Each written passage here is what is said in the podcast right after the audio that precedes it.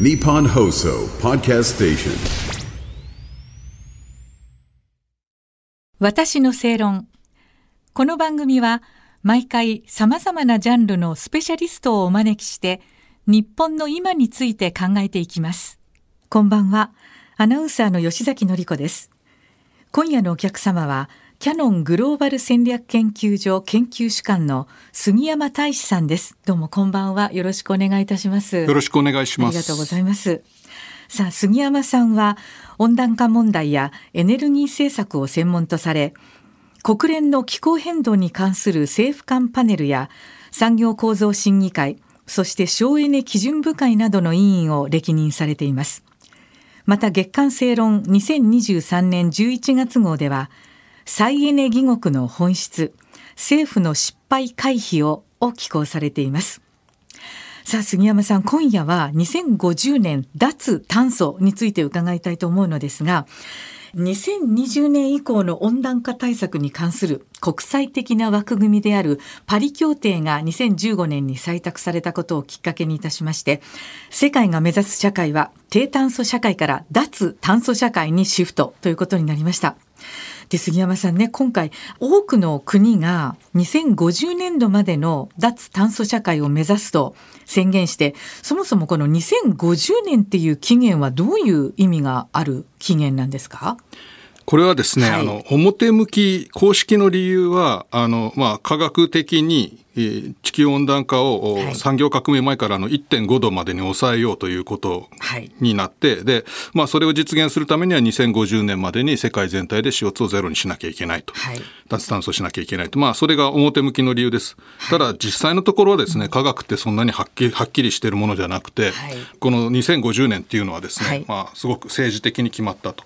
で、もともとはですね、1992年に気候変動枠組条約っていうのができた時にはですね、まあ大気中の CO2 の濃度を、まあ、あ安定化させましょうというそのぐらいの話だったんですが、はい。だんだんゴールポストが動いてきてですね、あの、まあ一時期2050年までに CO2 半減とかっていうことも言ってましたけど、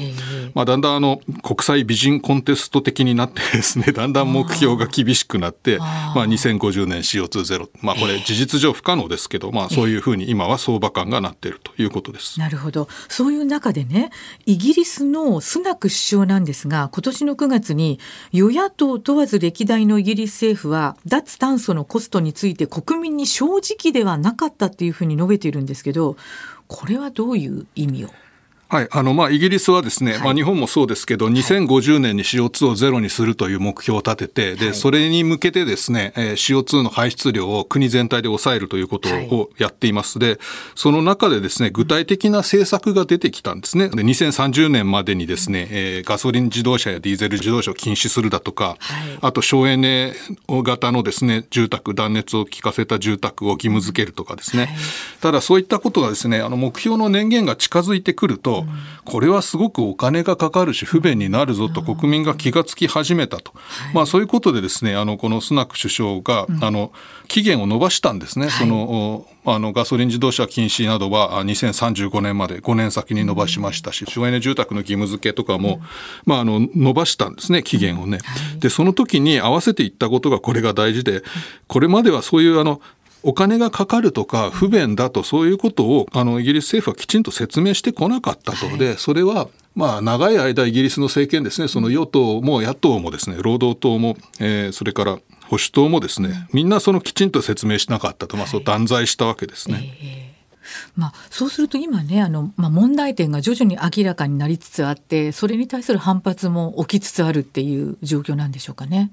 そうです。その、その反発。まあ、特に今、イギリスはですね、いその、ウクライナ戦争の後、あの、エネルギー危機になってですね、インフレがひどくて、インフレ率が年間7%に達していると。まあ、そういったとこでもうこれ以上のコストの負担っていうのは耐えられない。もうすでに生活危機にあるそういう背景があります。あー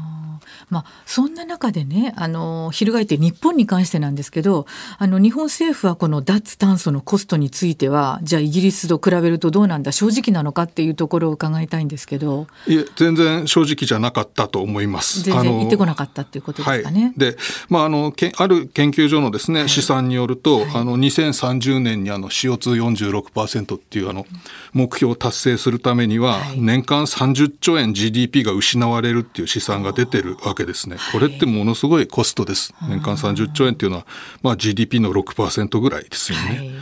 で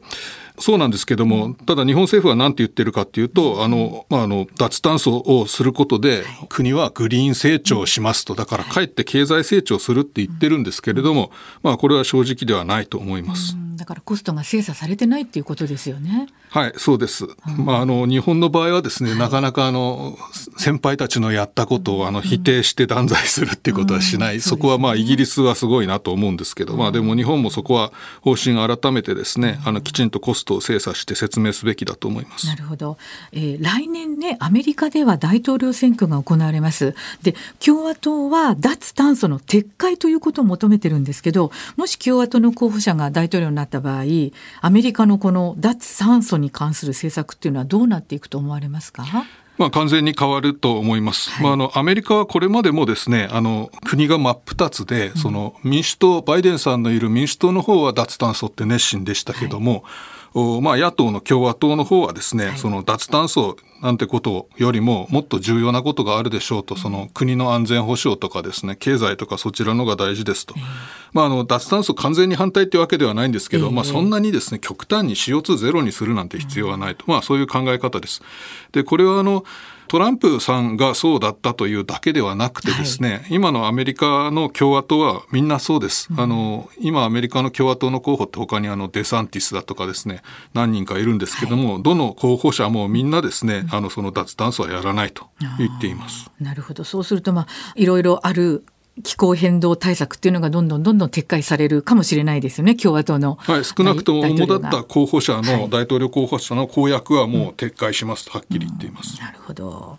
この脱炭素っていうことに関してね、世界のトレンドについてはどんなふうに思ってらっしゃいますか、まあ、そういうわけでアメリカはですね、はい、まあ、今すぐ選挙やったら間違いなく共和党が勝つっていう状況ですと。で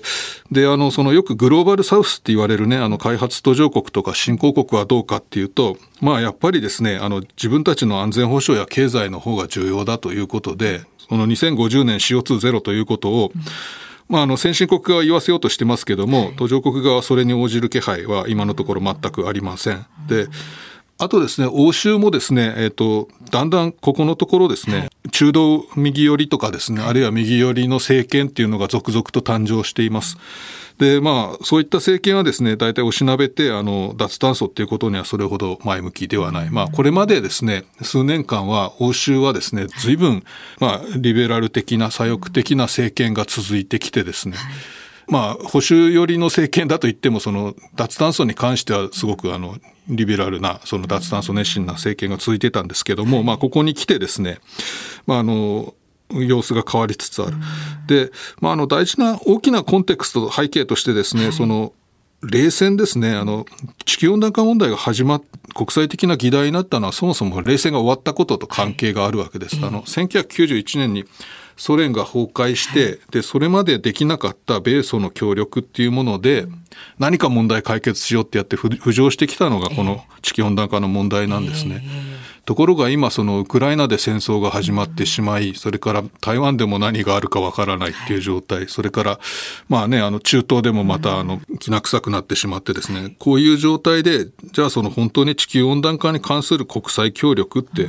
どのぐらい可能なんですか？まあ、これもあの随分と様変わりしていると思います。なるほどだからもうちょっと局面が変わってきてるっていう状況になるわけですね。はいあのここ数年のですね、はい、そのまあエネルギー政策の中でとにかく脱炭素をやればいいっていう状態からですね、それは大きく変わってエネルギーを考える時にもやっぱり安全保障第一とそれから経済という、まあ、そういったあの優先順位に変わってきていると思います。なるほどありがとうございます。えキャノングローバル戦略研究所研究主幹の杉山大志さんにお話を伺いました。次回もどうぞよろしくお願いいたします。どうもありがとうございました。私の正論お相手はアナウンサーの吉崎のり子でした。